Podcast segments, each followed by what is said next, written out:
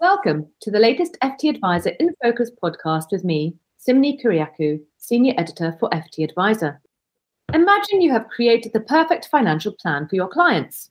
It helps them meet their goals, as well as providing a cushion just in case, and their investments are firmly on track to achieve their ambitions. Then suddenly their plans change. Sounds familiar? It's what hundreds, if not thousands, of financial advisors have been dealing with over the past two years, as the pandemic has forced many people into changing their minds. Well, obviously, that's allowed, but perhaps they've decided they won't retire early after all. Or perhaps your clients have decided they do want to retire sooner than they thought. Perhaps they're not going to set up that business, or perhaps others have decided they're going to become entrepreneurs during lockdown. Perhaps some wanted to leave an inheritance for their children, but then have changed their mind and decided to give it all away while they're still alive. So, what happens when clients change their minds? How should investment portfolios be structured to help cope with some of these big life changing decisions? How can investors ride out the sort of pandemic induced volatility that we've seen without being spooked? And can technology help provide the answer? Here to discuss these questions and more are three specialists on our panel. Let's welcome them. Simon Stickney, Chief Executive of Digital Investment Specialist Collider, Jessica Ayres, Financial Consultant for Timothy James and Partners, and Tony Stenning, Chief Executive of Atlantic House Investments. Welcome all. Hello. Hello. Tony, let's start with you. You know, we've, we've had the phrase one and done, uh, suggesting that once a plan is in place, that's it, people can relax. How have the past two years turned this wisdom on its head? Hi everyone. I think um, the last last couple of years has it's been a very interesting time. I didn't you haven't used that kind of adjective but since the sort of the great the great financial crisis. It's interesting, and what that's meant is that from an investment perspective, clearly lots of investments that people have used for many years, more than just the last two years, um, the assumptions around them have changed quite a bit. Not just because of the last two years, but there's been a whole process that's been uh, ongoing for the last or decade or more so the old 60 40 portfolio, for instance, which would, and I get it, why people have used that for many years, because you want to buy into the long term growth aspects of the economy, GDP growth. You can take advantage of that through an equity investment. And then typically you could get some diversification elsewhere that would help you be able to set a broad sort of strategy and allow you to sort of stay on that track for quite a long time. But a number of those assumptions have just changed over the last our last few years you know, have equities have continued to deliver the sort of the longer term growth for a whole raft of reasons, which we can probably debate or not today, um, from from a central bank perspective, but also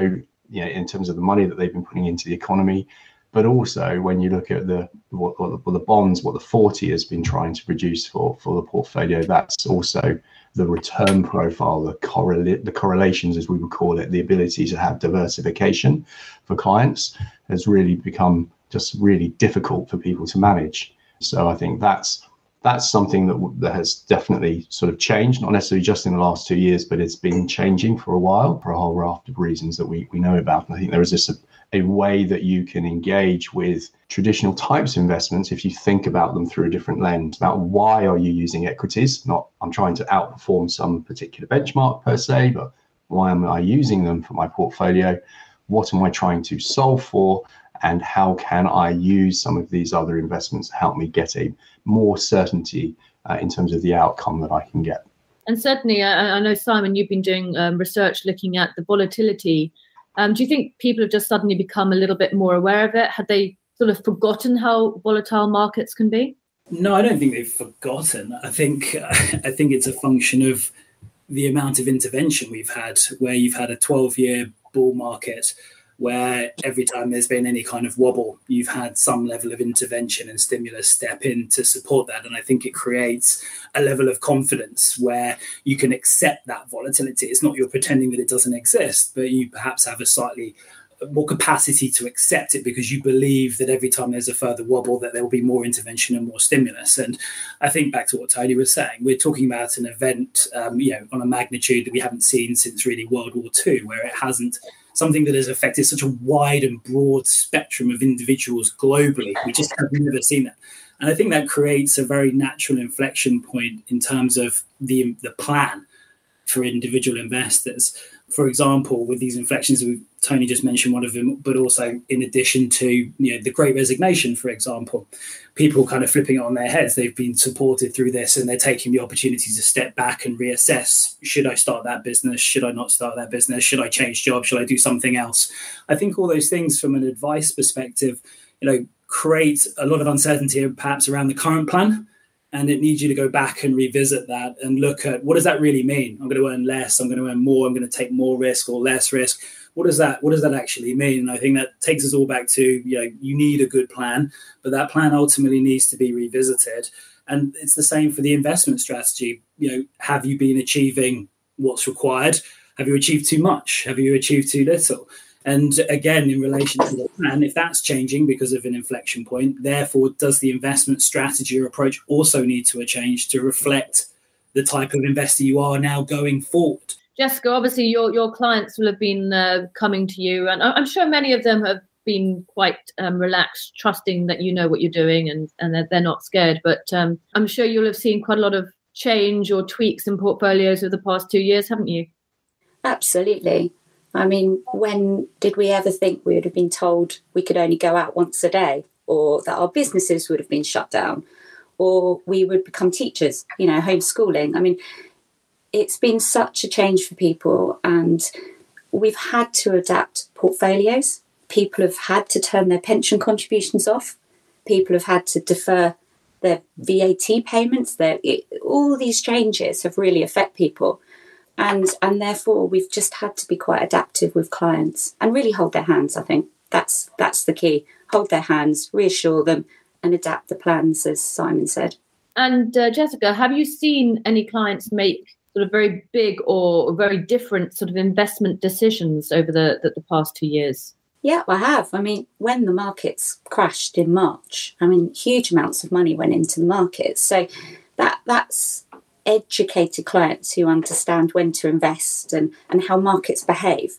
I think what we're seeing now is we're moving from a period where we've been almost worried about deflationary pressures, and now we've got this, you know, inflation is rear, it's rearing its head, and it's just like what Tony said, going back to that typical portfolio, that 60 40, possibly that's not going to work anymore in its normal structure or the structure we knew. And now we need to really sort of be looking at different types of investments and educating clients along the way so they understand. So, yeah, absolutely. So, Tony, do you think that uh, buy and hold just can't work for investors? I, I, just think the world's changed so much. As Jessica was saying, I was going to pick up on what Simon and Jessica were saying there, that you know the ability to hold the hand of the client for longer is so important now because there are so many things that could affect that you know what is volatility anymore? What is the risk that you're really looking at?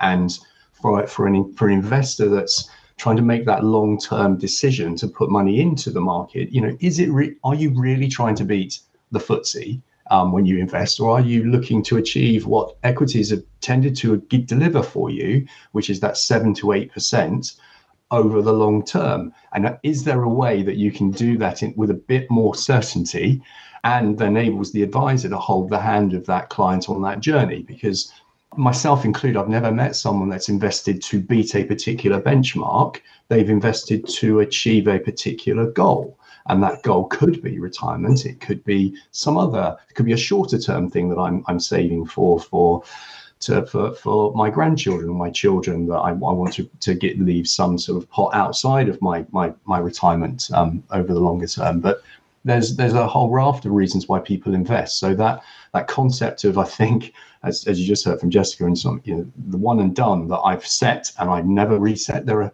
there are events that are occurring with increasing frequency, which we've as a kind of investing cohort have been somehow um, inculcated from because of this huge flooding of liquidity that's come in. And when that comfort blanket gradually gets re- removed, and then I think you know we're going to see the volatility we've seen in the last couple of years. I mean, that's not going away anytime soon. That that is going to be around for, as it always has been. Um, events occur, geopolitical events, force, but but without that inexorable rise, markets always go up, right? Bottom left, top right. That's what we do. Well, they can over time. It's about how can we hold the hand of the client to ensure that we're delivering the outcome that they really wanted. Yeah, and Tony, what you're sort of touching on there as well, like this comfort blanket, it, it speaks very much to people's behavior and how people want to act and interact on a sort of a personal level, perhaps with markets or their investments or their holdings. Um, but perhaps this is where perhaps people ought to be also including quant or looking at um, some sort of tech-based or tech-driven solutions to almost take the emotion out of portfolios. And Simon, how do you sort of see quant working? You know, people can people trust the uh, methodologies there and maybe take some of their behavioural biases out of um, out of investing and, and put it in the hands of technology. Yeah, I think that's absolutely right. I think the, the, the key is having a disciplined, rigorous process that can adapt to those condition changes. And technology is a great way to solve that, as you rightly point out. Very dispassionate. It doesn't care about you know emotions and things like that. The key to it, in terms of wider adoption, is transparency. So black box algorithmic trading is, is a very difficult thing to convince the masses to buy into because we can't explain to you why it did or didn't make a decision. So we specialize in, in glass box approaches. And so we build things that are, are totally look through transparent. So even though we're using machine learning um, and various other complex mathematical techniques to, to originate strategies, we're able to actually show you all the way through to what data, what maths, what code made those decisions. So we can give customers the comfort that they can actually see exactly what made and drove a decision. And I think that's really the key at this stage of use of technology and quant in this way. Uh, it's about the transparency you can create around it so customers can have the, the confidence in it.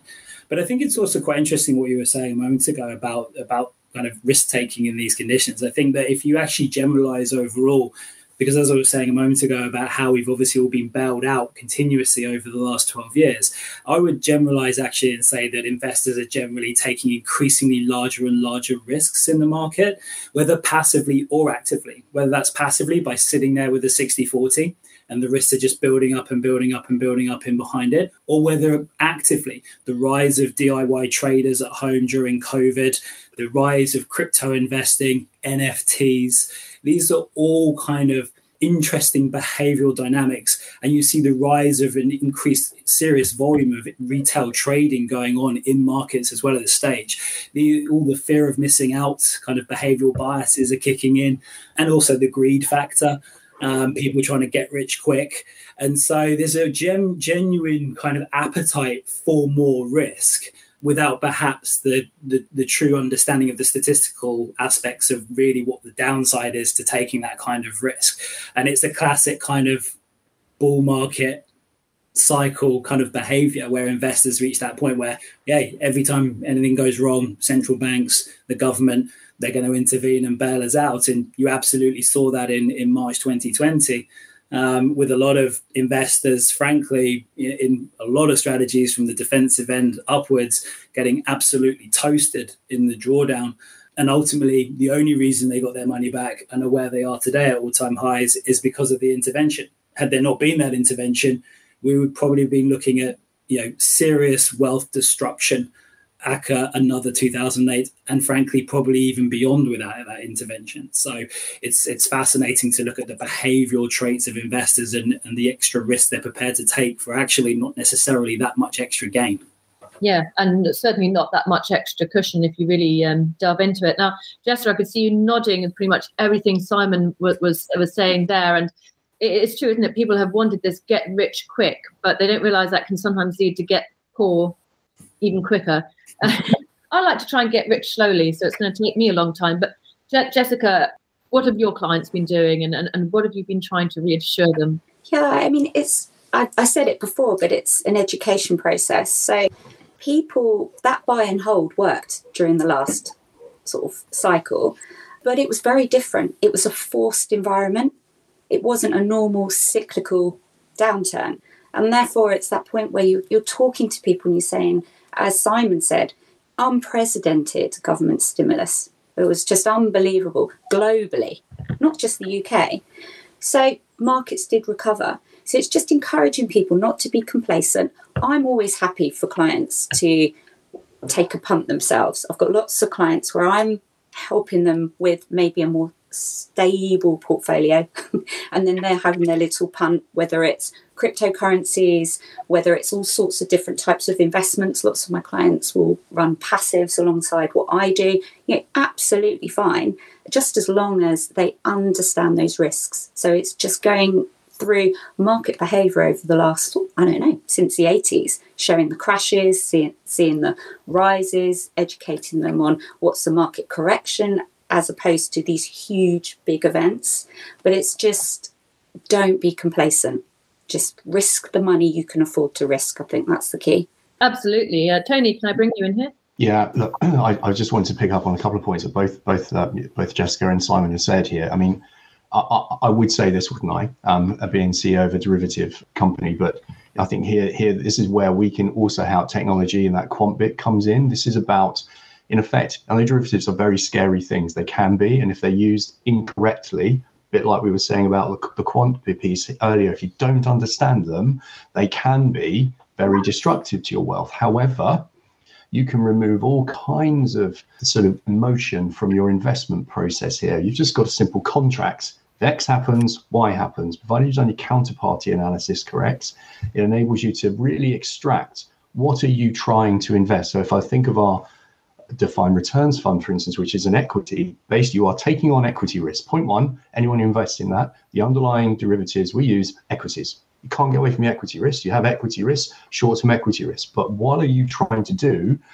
Well, we've stacked all of the, we're sitting the same side of the table as the investor, and we've stacked all of the probabilities in the favor of the investor so that in every single market environment, other and we're really open about this, other than a depression, a, like like Japan in the 90s, even the Great Depression from the 30s, you will secure seven to eight percent from your investments, the, the long-term returns from de, from developed markets.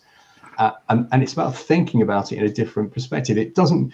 What you won't get necessarily from our fund is up 30 um, in any given that, but if you are trying to do that, as Jessica was saying, you can put invest in a different way, perhaps alongside some of the strategies you're putting in place to, to secure your goal that you're trying to do.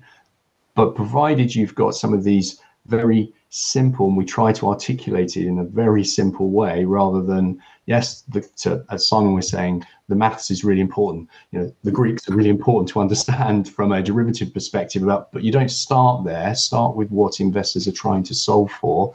And for us, it's about helping to educate people how you can use these a bit more broadly in your portfolio to help you secure that long-term goal that you're investing for. So, so let's let, let's assume that investors are very sensible and uh, they're, they're listening to everything you guys are saying, and they say, right, I'll get my financial advisor to look into using derivatives. We'll look at some quant strategies to help take the emotion out of it. We'll create our investment plan, and the investment plan helps to mitigate the vagaries on the both the ups, crazy upside and the terrible downside.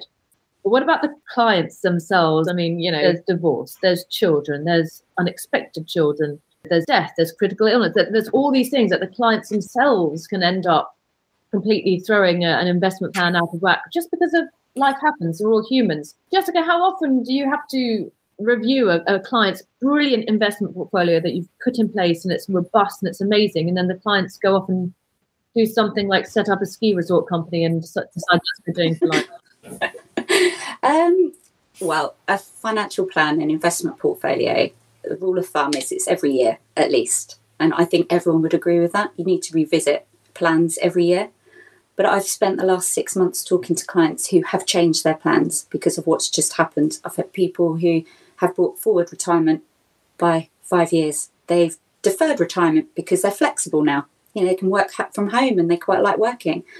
The big move out of London um, you know, scrabbling around thinking they don't want to sell their London home because prices are a bit, you know, not that buoyant. So we're going to have to raise additional finance. You know, these are the kind of conversations we are having with our clients, and you need to fill the need. But when it comes to your investment portfolios, when you set them up, you have to always bear in mind that human nature, we change our plans, we get divorced, we get married, we have children, unfortunately we get sick you know all these kind of things so it's just discussing that right at the outset You know, do you need life assurance? At least to pay off that big mortgage that you think you've got 20 years to repay, these kind of things. But I think everyone would agree the pandemic has made lots of us reevaluate where we live, where we work, what our lifestyle is. Um, and therefore, I think it's something we're all talking about at the moment. So sticking to Jessica, just just for a few minutes, like if if we're creating a long term investment plan for a client, what does long term mean? And like we know sometimes for fund managers, long term can mean about three three to five years. But um, is is that what what, what we're looking at? I, I know Tony and Simon are laughing, so I'm going to come and pick on you guys in a second, but just hear from Jessica first. Investment strategy, you know, long term, they do say, you know, it needs to be three to five, five plus years. But when you're actually talking about someone's life, long term is their life, you know, and you hope that's going to be a very long time. So I always say, I always plan things in five year chunks. What are your short term plans? Let's fulfill these. We're going to invest accordingly. You'll have a pot like the pension pot, which will be till they're 57 plus. But then you'll have their shorter term investments, their cash emergency funds, anything that's going to create a buffer when things get tough. We always talk about cash being a drag, but everyone was very happy to have cash in 2020. Lots of people you know, were deferring, as I said, their, their tax bills, etc., to, to make sure they still had that cash because we didn't know how long businesses were going to be locked down for. So, a plan is for life. Investment strategy would just be sort of adapted to fit around it, I think. Yeah, yeah. You, you say cash. Um, cash was doing very well in 2020. Well, I think some investment managers have also found the same because I was looking at some figures from the Investment Association. Some fund managers are running 25 percent of, of, of holdings in cash. Mm. So maybe that's a sign there's might there might be some more pain in the markets. Tony, can, can I come to you? I think we, we saw we talked about this, isn't it? I mean, it's about how can you bring in some more predictability for, for clients, which is kind of weird. How can you do that from these very unpredictable events, life events? Because as we just you may get ill, weren't expecting to get ill. You may have a you said yourself, Sim, you may have an unexpected but but delightful new child.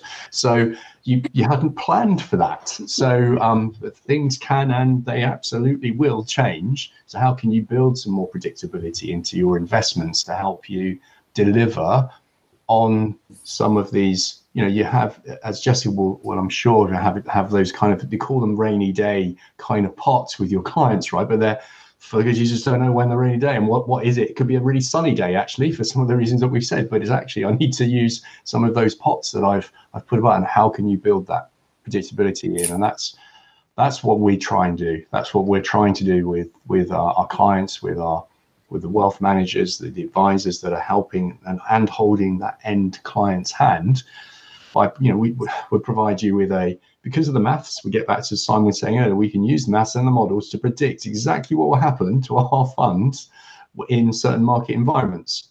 I don't know whether that market environment is going to happen. None of us do. But if it does, this is what should happen from from these types of investments, mm-hmm. which I think is unique actually, because otherwise, you know, when if you don't know, markets may fall or not for all the reasons that we've heard earlier, because central banks may come in and and, and put liquidity in so markets don't fall as much as you were expecting when you have a global pandemic event.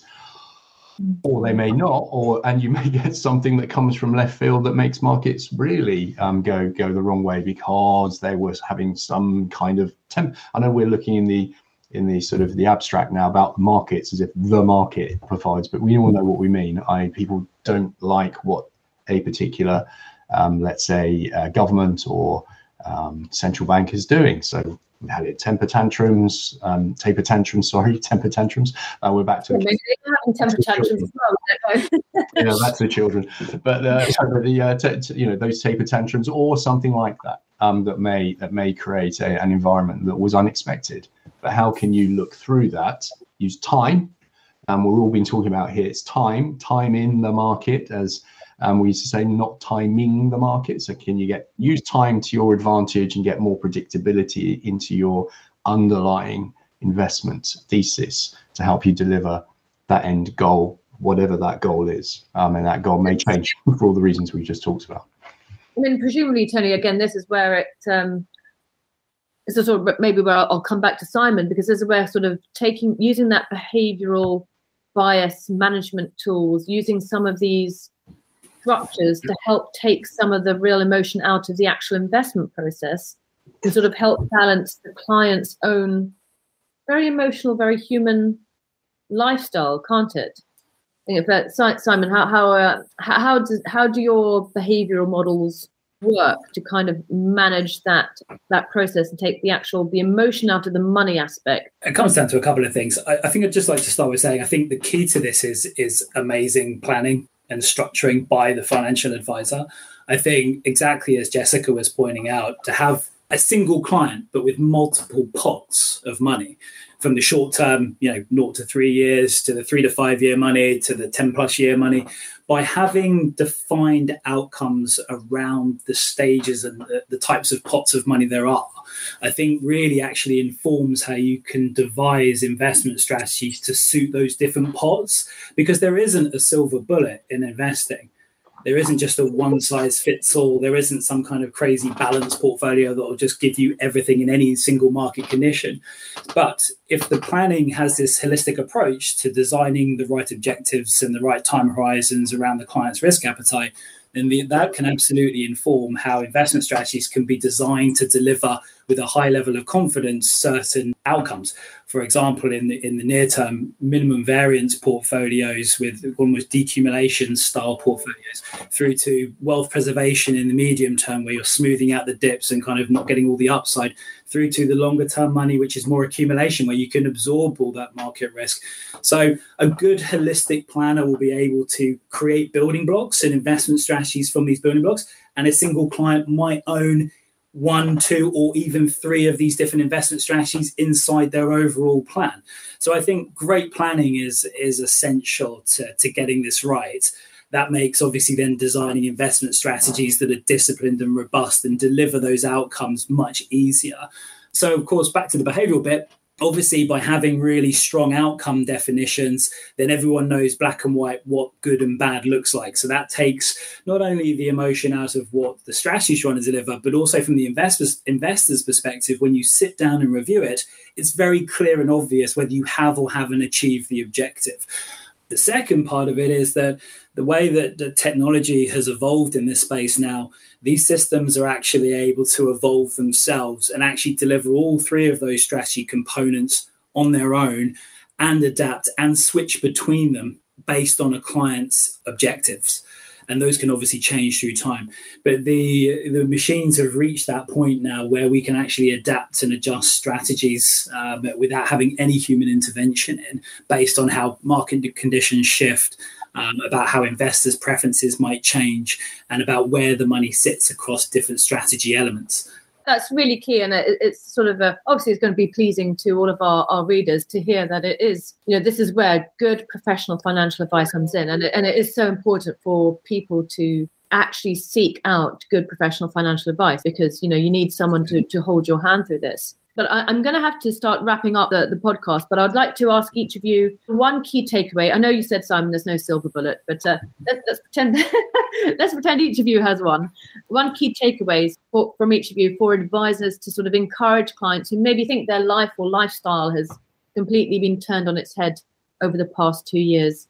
Simon, what would you sort of encourage them to to do? Communication, I think, uh, with the advisor. I think you know advisors aren't psychic.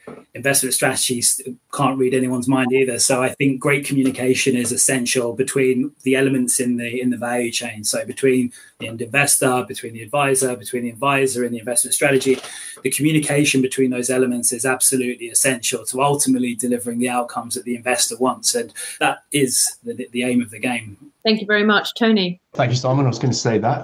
I'm pretty similar, pretty similar point actually. Um, the being, being that trusted advisor, um, uh, which many are already, but holding that hand of the client, the things that we've been talking about today, how can you deliver some more predictability in terms of what it, what the, the actual the element that the thing that wiggles around a lot, the investment piece that is going to deliver that um, that outcome for you. How can you provide some more predictability around that and, and hold the hand of the client for longer? That's the key key status uh, for anyone that and as an as an asset manager how do we help um, advisors do that? Um, and because otherwise investors are going to make some decisions probably at the wrong time for them um, because they won't then for you know, we said cash as king in 2020 but that might mean that you can't meet your goal that you were trying to achieve in 2035 because you've sat on a huge amount of cash for too long. Indeed. So communication, hand holding, it's all very relationship building. Uh, Jessica, last but not certainly not least. Well, I was going to say all that, but I would just say keeping it simple. Don't and don't be complacent. Sometimes when you're sitting with a client, you have to help them block all the noise out. They are bombarded with articles, statistics, do this, don't do that. I would just say back to Simon's communication, just keep it simple, don't be complacent, and make sure that you have a good trusted group of professionals around you accountants, solicitors, advisors, investment specialists. Fantastic. Well, that is sadly all we've got time for. But Jessica, Tony, and Simon, thank you very much for joining the podcast. Thank you. Thank you. And thanks to all of you for listening. Until next time, take care. A lot can happen in the next three years. Like a chatbot may be your new best friend. But what won't change? Needing health insurance. United Healthcare Tri Term Medical Plans are available for these changing times Underwritten by Golden Rule Insurance Company, they offer budget-friendly, flexible coverage for people who are in between jobs or missed open enrollment. The plans last nearly three years in some states, with access to a nationwide network of doctors and hospitals. So for whatever tomorrow brings, United Healthcare Tri-Term Medical Plans may be for you. Learn more at uh1.com. Prescription products require completion of an online medication consultation with an independent healthcare provider through the LifeMD platform and are only available if prescribed. Subscription required. Individual results may vary. Additional restrictions apply at lifemd.com. Read all warnings before using GLP 1s. Side effects may include a risk of thyroid C cell tumors. Do not use GLP 1s if you or your family have a history of thyroid cancer. If you've struggled for years to lose weight and have given up hope, did you know you can now access GLP 1 prescription medications through LifeMD? LifeMD is now offering eligible patients online access to GLP 1s, the breakthrough prescription medication that can help you lose body fat and weight. Listen to what people are saying. You just take your shot. It doesn't feel like you're on a diet. What I wasn't expecting it to do was to shut off the food noise. This was life altering. And if I can do it, I feel like anybody can do it. And here's the best part your insurance may cover 100% of the cost of your medication. So go to trylifemd.com to have your eligibility checked right now. Get started today at trylifemd.com. That's T R Y L I F E M D.com.